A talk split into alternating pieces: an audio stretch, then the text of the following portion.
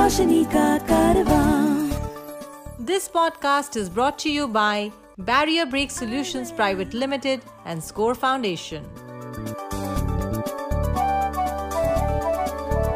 ये है रोशनी रोशनी रोशनी का कारवां रोशनी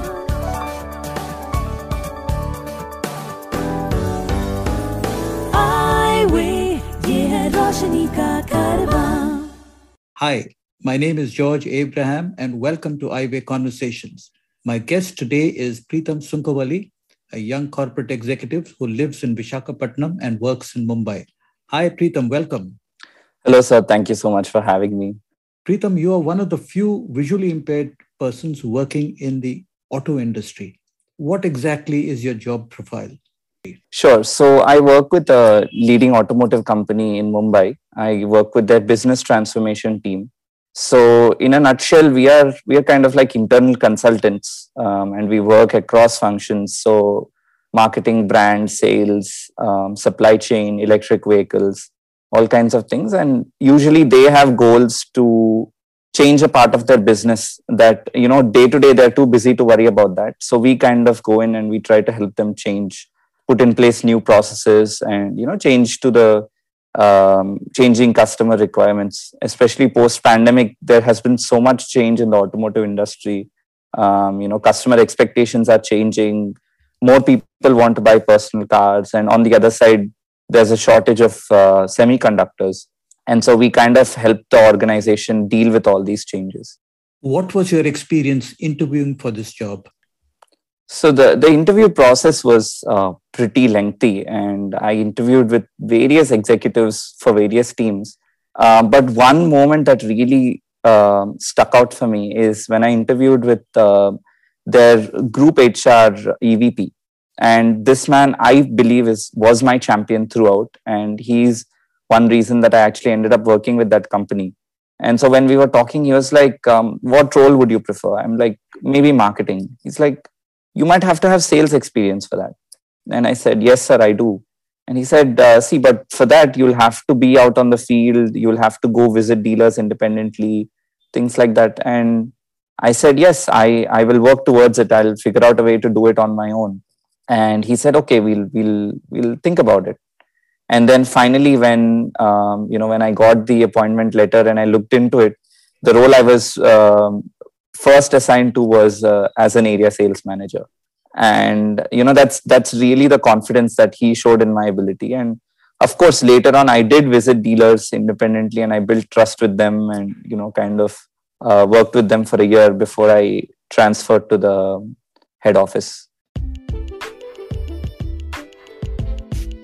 If you know of anyone with vision impairment who needs guidance on living life with blindness, please share the Eyeway National Toll Free Helpline number 1-800-5320-469. The number is 1-800-5320-469. You know, uh, you are working in an arena where uh, most people you engage with may not be kind of used to interacting with people who are blind or visually impaired. So, uh, how did you actually overcome the threshold where there might have been apprehensions, but um, you know, over time you managed to win them over? Uh, there were always apprehensions i mean um, automotive industry is fairly traditional and you know i engaged with uh, the teams for diversity and inclusion there. And for them usually diversity inclusion goes as far as women right now. They're not even talking about people with disabilities um, or you know the lgbtq community things like that. And typically what i've understood is um, it you have to communicate very clearly. You have to tell your team and your managers um, what you can do and what you cannot do. And also you should really let your work uh, speak for itself so if your manager trusts you and gives you something to do you have to deliver and you have to tell them uh, let him know that you know this is what you can do so clear communication and um, letting your work speak for yourself has um, has really helped me throughout. And how did you win the trust of the dealers?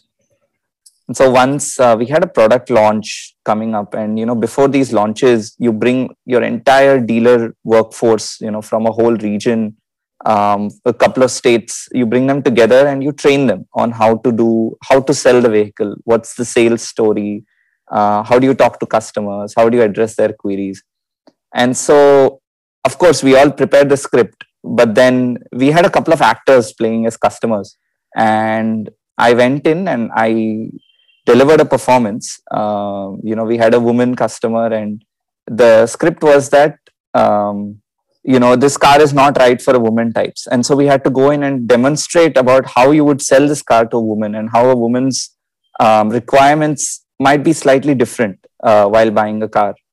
And so I delivered that performance, and I got a standing ovation from the whole audience. And since then, my team, uh, you know, my dealer teams never really doubted uh, my abilities. Although it was a tiny slice of really what I could do with them, and that was more theater than management. But uh, yeah, that that's kind of how I earned their trust. You know, uh, there are very few people who get into management. Uh, so, when did you decide that you wanted to do management, and how did you get interested in management? Very interesting question. So, when I was young, um, I actually wanted to be a physicist and this was before you know this was before big bang theory and before nerdy physicists are considered cool. Um, but i was fascinated by it. And as i got older um, we started having a few issues because my friends and peers would tell me that you know i couldn't uh, draw diagrams i couldn't write records i couldn't uh, conduct experiments. And now today with the awareness i have i know it's false. And i know i could have easily become a physicist if I wanted to. But back then, um, I was not sure. And at the same time, my dad was teaching me economics. And he has a nice way of making the most dry, boring subject sound interesting. And, you know, economics was not, certainly not that. But, you know, I did have a fascination with economics thanks to him. And so that's what I picked um, in my 11th and 12th. And, you know, kind of logical uh, progression to that was management. Uh, can you tell us a little bit about your journey um, as uh, a management student?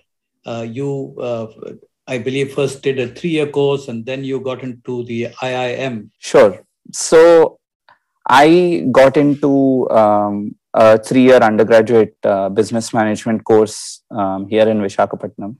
And when I first uh, went to join the college, my college principal, who actually happens to be the vice chancellor of the university now, he sat me down and he was like, you know, he, he spoke to me. He's like, what are your aspirations? What are your goals? And he was like, why don't you join our five year integrated MBA course? You know, it's a three year undergrad and then a two year MBA. And I told him, no, sir, I, I aspire to go to an IIM for my MBA. And back then I just I just said it because it sounds cool. Um, I was not really confident I could reach that. He said, sure. I joined the course. Um, it was good. It gave me a very good base on, um, you know, on the fundamentals and on how I could grow in the future. And it really helped build, build my confidence. So in the third year, um, you know, there were campus placements and I planned to work for a few years before um, writing my CAT and going for an MBA so I was being interviewed by a large uh, multinational company, and I cleared the first round. And then uh, the HR was like, um, you know, Preetham, how do you how do you use computers? Um, and we were having a private conversation. She pulled me aside. I told her, you know, accessibility software, screen readers, things like that. So she comes back um, 10 minutes later and she tells me, see, we, we can't allow third party softwares on our systems so we can't put accessibility software on our computers. And you know this is a company that claims to be a technology company. And i was really surprised. But then she said you know um, we are an equal opportunities employer but um, i hope you understand. And that made no sense to me. I did not understand. Um, and later you know i thought about it and i realized for that company i was just one of maybe 400 um, candidates. And there was nothing particularly special about me at that time. And so I thought, um, you know, I have to work harder. I have to set myself apart in some way. And my uh, placement officer in the college also encouraged me. She said, you know, you I can go in to an IIM or to a good college as a fresher. So I decided to go for CAT uh, right then. So uh, this CAT, you know, common admission test, which uh, most students take, it's seen as a very difficult uh, test to um, uh, deal with. Uh, it's it's competitive and it's pretty um, intense, and people prepare for it for a couple of years before they actually take the test. so, what was your strategy and what was your journey dealing with CAT? Well, I took a year off for CAT, and um, really my my strategy was I'm going to work as hard as I can uh, in this one year because the what the incident that happened uh, during undergrad placements really showed me that uh, CAT was the only option for me, and I had to get into a good MBA school. Otherwise, you know, things would be much more difficult. And so I joined a local institute, and they were not sure about me. And so initially, when I joined the the head of the institute uh, you know asked me questions like you know could i read uh, do i read books and stuff um, what's the equation to a line segment so very basic questions. And just to set the context a few months after this um, i got the bronze medal for my batch for my undergrad batch. And this man is asking me if i can read. So i joined the cat coaching session and um, the sessions. And it is it is a bit challenging because i always struggle with maths. But i was fortunate that um, few things um, that i used to do as a visually impaired person actually helped me out because i tend to do calculations in my head rather than uh, putting them down on paper and doing quick calculations is very important for quant in um, you know quantitative ability in cat and one of my trainers actually recognized this. So he kind of mentored me.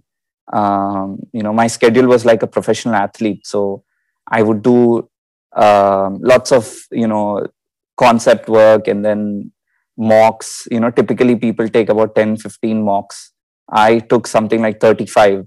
So mock exams. And I think that's what really helped me because when I went into the actual exam, it just felt like another mock and it was frankly it was easier than many of the mocks i did so yeah uh, my mother uh, helped me with verbal and then i had uh, this mentor who helped me with quantitative ability and logical reasoning so really you know that that's i got really good support and good mentorship and that's why i think i could crack cat to support our work with the blind and visually impaired you can visit the donate page on our website www.scorefoundation.org.in. Please note www.scorefoundation.org.in. So you went into IIM Ahmedabad and uh, and, and tell us a little bit about um, because that's again a, a, tough course and it's a competitive place. And um, so, uh, how did you? What was the accessibility situation? How did the professors kind of engage with you? How did your peers uh, engage with you? It was uh, it was an exceptional place, um, and you know the two years I spent there were two of the best years of my life.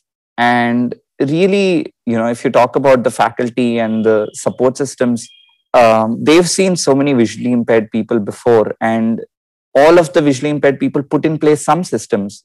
So when i go in and i say i want accessible materials they know what to do. They know uh, how to provide me the ocr pdfs and all of that and the mess hall knows that you know i would prefer if food could be delivered to my room because initially i couldn't navigate the campus on my own and so most of the systems were in place and um, the support was there, but it was certainly not easy. This was the first time I was doing anything on my own outside um, outside home, and I didn't, uh, you know, I didn't have anyone to rely on but myself, at least initially. And um, you know, my friends also they were of great support. So anytime you know any IIM Ahmedabad grad would tell you that you learn more from your peers than you know from from the classroom and that was true in my case i i made some lifelong friends and i participated in a lot of activities and you know first year was certainly challenging i uh, I was still figuring out how things work. But second year, I had a lot of fun.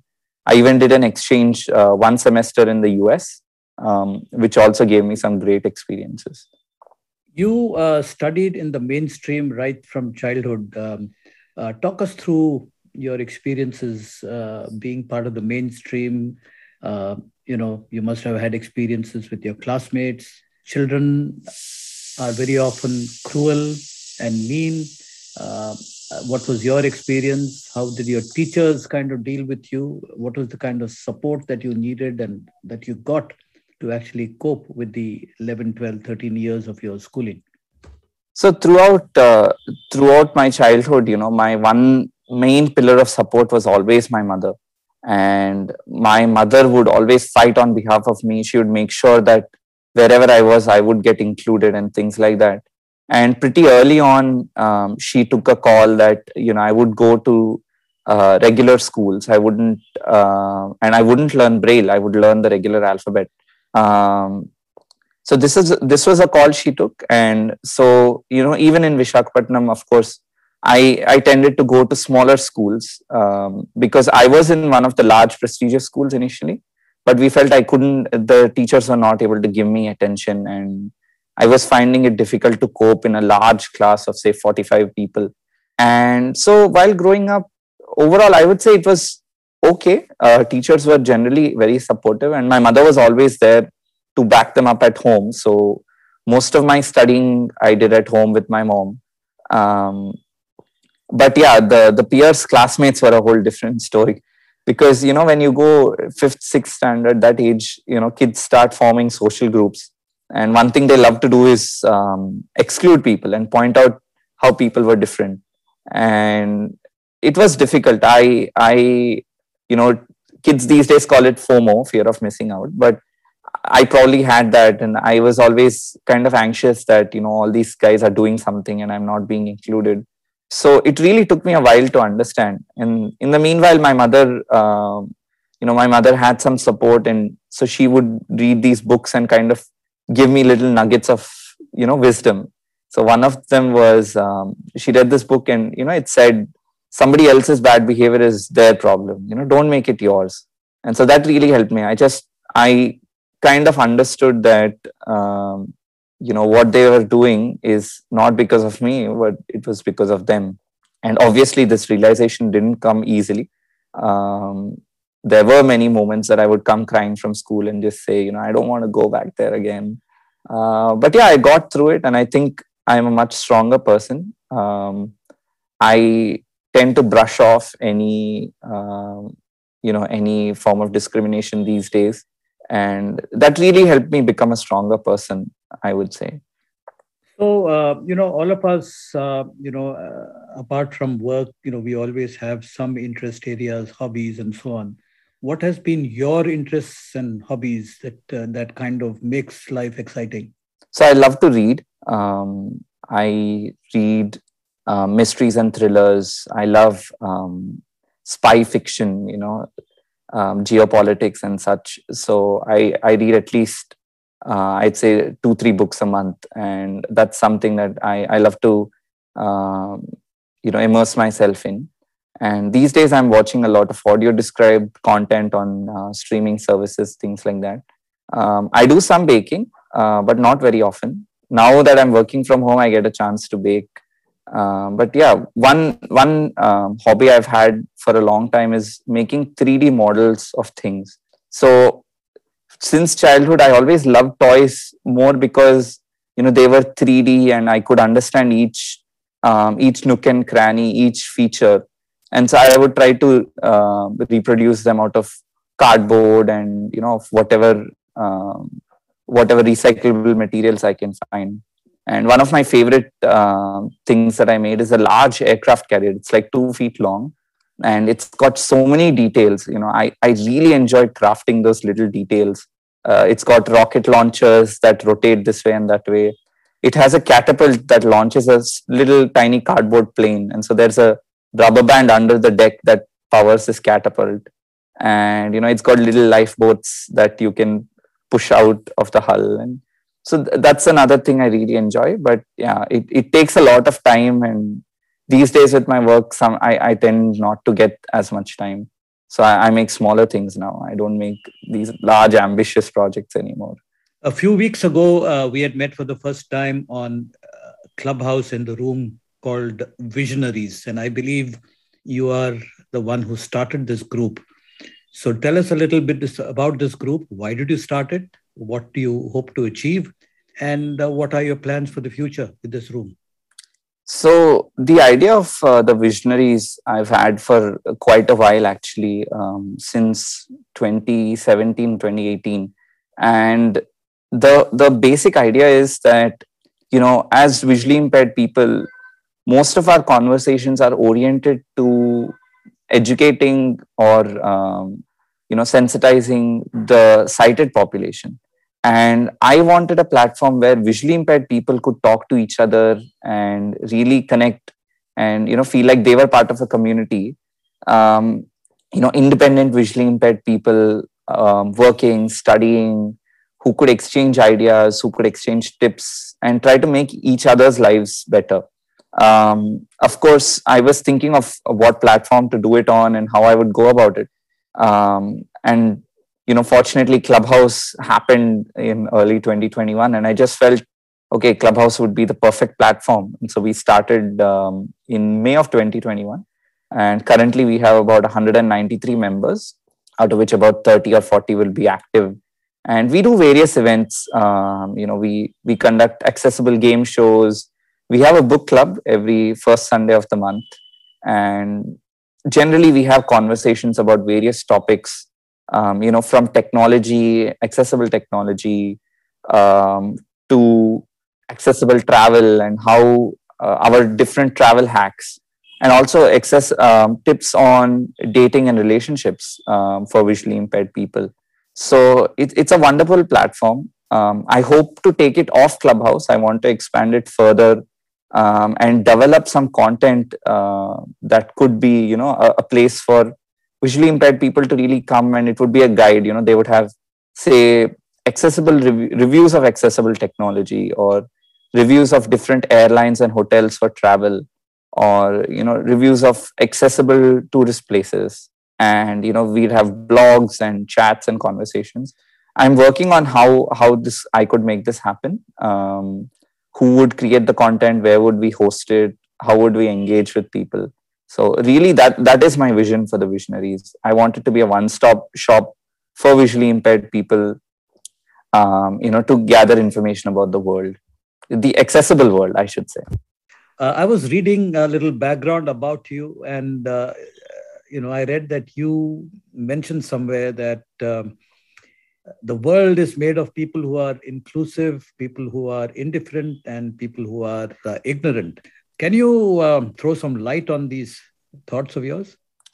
Sure. Um, so when I came up with this, you know, this was at a particularly low point um, in in um, IIM Ahmedabad, and um, at the end of my first year, I was discriminated against um, by a member of the staff for a leadership position, um, handling, um, you know, the the the body that helps um, disabled students on campus. And that it's funny because um, you know the equal opportunity committee is meant to provide equal opportunities and i was discriminated against it uh, because i wanted to head it up and you know provide support for disabled uh, members of the IIM Ahmedabad community. And this was a very hard time for me because um, i felt you know if if they are not going to consider me for um, heading up a campus organization like how will i build a career in the future? And so i kind of sat down i was really thinking about it and one of my friends uh, just to cheer me up he suggested he's like you know one of these uh, one eminent professor is visiting and why don't you go speak to him? You know why don't you um, just you know meet him? And so i did and he told me this. He was like see there's always a part of society that's going to embrace you that is going to think that you know any you can do anything. And there's a part of society which which does not really care um, which does not lean either one way or the other. And then there's a part of society that just makes its distance. And so he said 25 50 25% roughly. And later you know when i thought about it i was like i came up with these words you know inclusive indifferent and uh, let's just say ignorant. So really the advice boiled down to you know um, embrace the inclusive. So don't let go of them. They are your biggest pillars of support. Uh, and sometimes uh, we as disabled people tend to take these people for granted. And we should really not do that. They um, you know they really like us and they think we are quite capable and so we should embrace them. The indifferent i felt the best way is to impress them because you can convert them into um, inclusive people. So just show them what you're capable of and they tend to help. I mean their heart is in the right place. I very strongly believe that. The ignorant people are a whole different story. So usually they tend to stay out of your way. Um, but yeah there are times when you know circumstances force us to meet and that is the hardest. And honestly i have not figured out how to deal with that yet if you did please tell me because i would love to know. You know these uh, classifications that you're talking about reminds me about when when it comes to religious beliefs. You have the believers you have the agnostics and you have the atheists. Precisely so it's yes. something similar. Yes. So uh, now uh, you are working in a corporate um, uh, entity and you've done uh, you're an mba and looking forward, uh, what are your aspirations in life? That's a very good question. So, I um, would like to grow in corporate. Um, I I really aspire to build exceptional customer experiences, and you know today products are getting homogenous. You know everyone has access to the same to the same product, to the same designers, and all of that.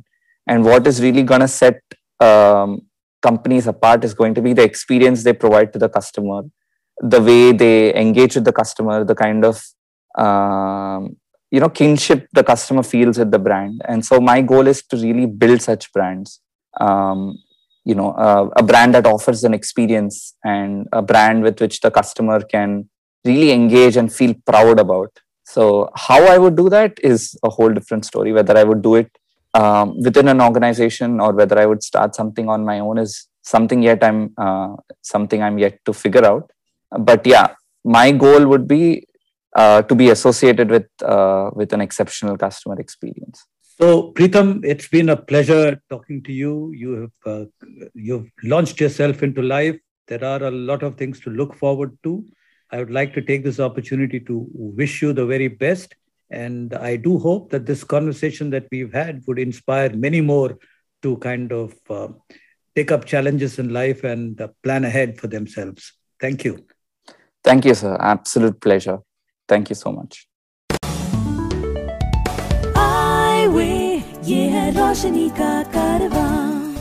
This podcast was brought to you by Barrier Break Solutions Private Limited and Score Foundation.